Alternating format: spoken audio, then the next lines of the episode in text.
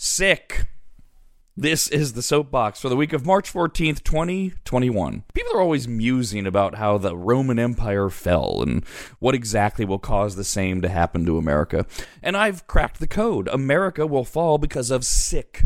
Now, I realize that sick isn't a thing in and of itself. You can feel sick, you can be mentally sick, you can possess sick humor, like me. You can act in a sick manner, to name a few, but sick on its own is static. You can't touch it or feel it, etc. And I submit to you that in all forms, America is going to fall as a result of sick.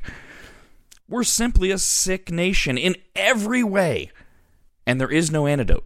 We need to be eradicated as currently formed and rebuilt. In fact, quite candidly, for the first time in my entire life, I actually embrace the idea of carving the entire nation up, a la Europe, into smaller pieces. Maybe three, ideally. The loony left, the wacko right, and then the smallest of the three, sadly, I guess we get Kansas. Those of us who are still sane, logical, and free thinking. For starters, it was confirmed in multiple ways last week that we are now quite literally a nation that is terrified of getting sick just sick. You know, the sniffles. While we've been trending that way for years, it only took this pandemic to lurch us over the edge. We discussed last week a new survey in which Americans were asked if, once the pandemic was declared over, they would still wear face coverings. And an astounding 56% said they would. Huh?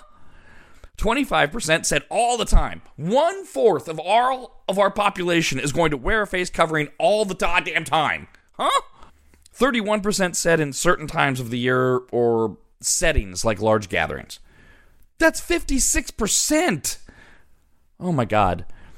We received an email after that discussion that I didn't read on the air. I think it was uh, by a guy named John, who had deduced that in the last almost year of wearing masks, neither he nor anyone in his family has gotten sick. Now, leave it, by the way, neither has my wife or I, but we don't wear masks.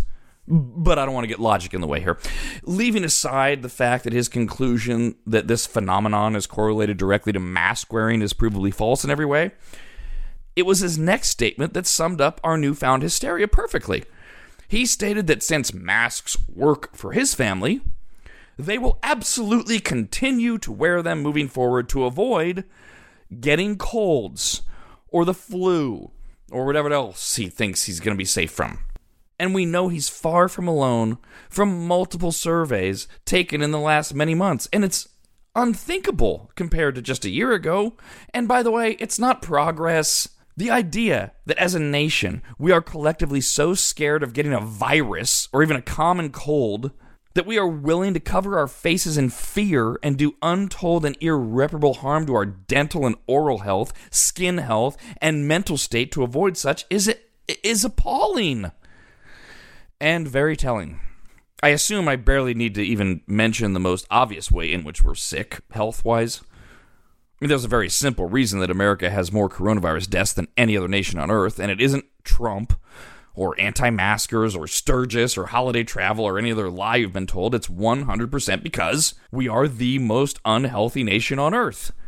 Most specifically, as it relates to things that will make you prone to dying from COVID obesity, that's first, followed by diabetes, kidney disease, high blood pressure, and respiratory disease. All things that America leads the world in by far.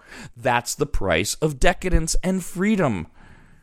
Thirdly, we're beyond mentally sick. We're deranged and depraved.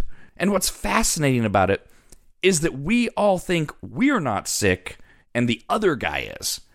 No matter the topic. If you're pro life, you think a pro choicer is sick. If you wear a mask and your neighbor doesn't, he's just sick. If you're a Democrat and she's a Republican, she's just sick. And on and on and on and on and on it goes. There is zero mutual respect for dissent in this nation a nation that was built and thrived on such. Thus, we're sick. Additionally, is the sick way in which we have allowed ourselves to be talked to over the past year, and the even sicker way that we've fallen in line. Last Thursday, President Joe Biden gave his first national address, and it made me sick. Ironic, isn't it?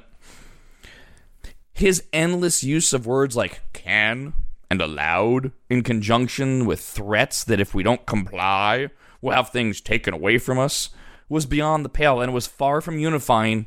Biden said, quote, millions and millions of grandparents who went months without being able to hug their grandkids can now do so, completely disregarding the millions and millions of grandparents who have made the choice of their own free will to continue hugging their grandkids over the last year and are alive and well today, President Biden. He continued, the more people who are fully vaccinated will be able to uh, provide additional guidance on what you can do in the workplace, places of worship, with your friends, as well as travel. Huh? What we can do or what? Considering the fact that about a third of the nation has been doing all of the things you've told us we can't do without any repercussions to our lives or health, I'm pretty sure we're fully capable of deciding what we can or cannot do.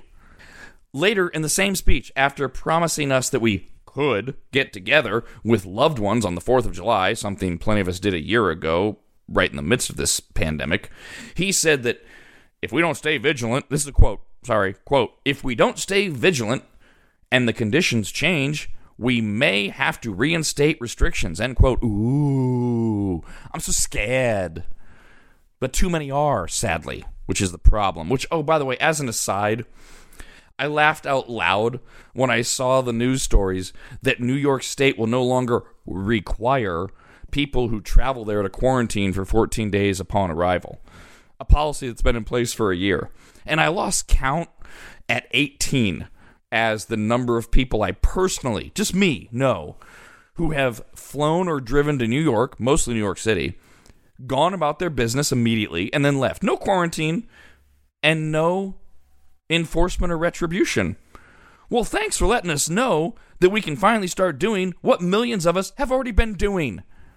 Jesus, that's the two edged sword of sickness. On one hand, the power and control that our elected officials think they have over us because of the other side of the sword. The majority of our fellow citizens give it to them and passively comply and oblige their quote unquote orders. The holidays were maddening, hearing endless stories and reading endless emails about families canceling plans they had already made to celebrate together in one of their homes solely because a governor said they couldn't do it. Sick isn't a strong enough word for that. We're just sick. And there is no cure. And by the way, buying all the guns in the world isn't going to stop this. Can we just stop? We own guns. My wife and I are gun owners, but can we stop stockpiling 7, 20, 44 guns? Jesus Christ. If nothing else, who wants to actually live in this deplority? Wait, deplority. I don't think that's a word. I don't care. I gotta go. I'm heading to a super spreader event now because that's all we can do. Live until this whole thing implodes and sick wins.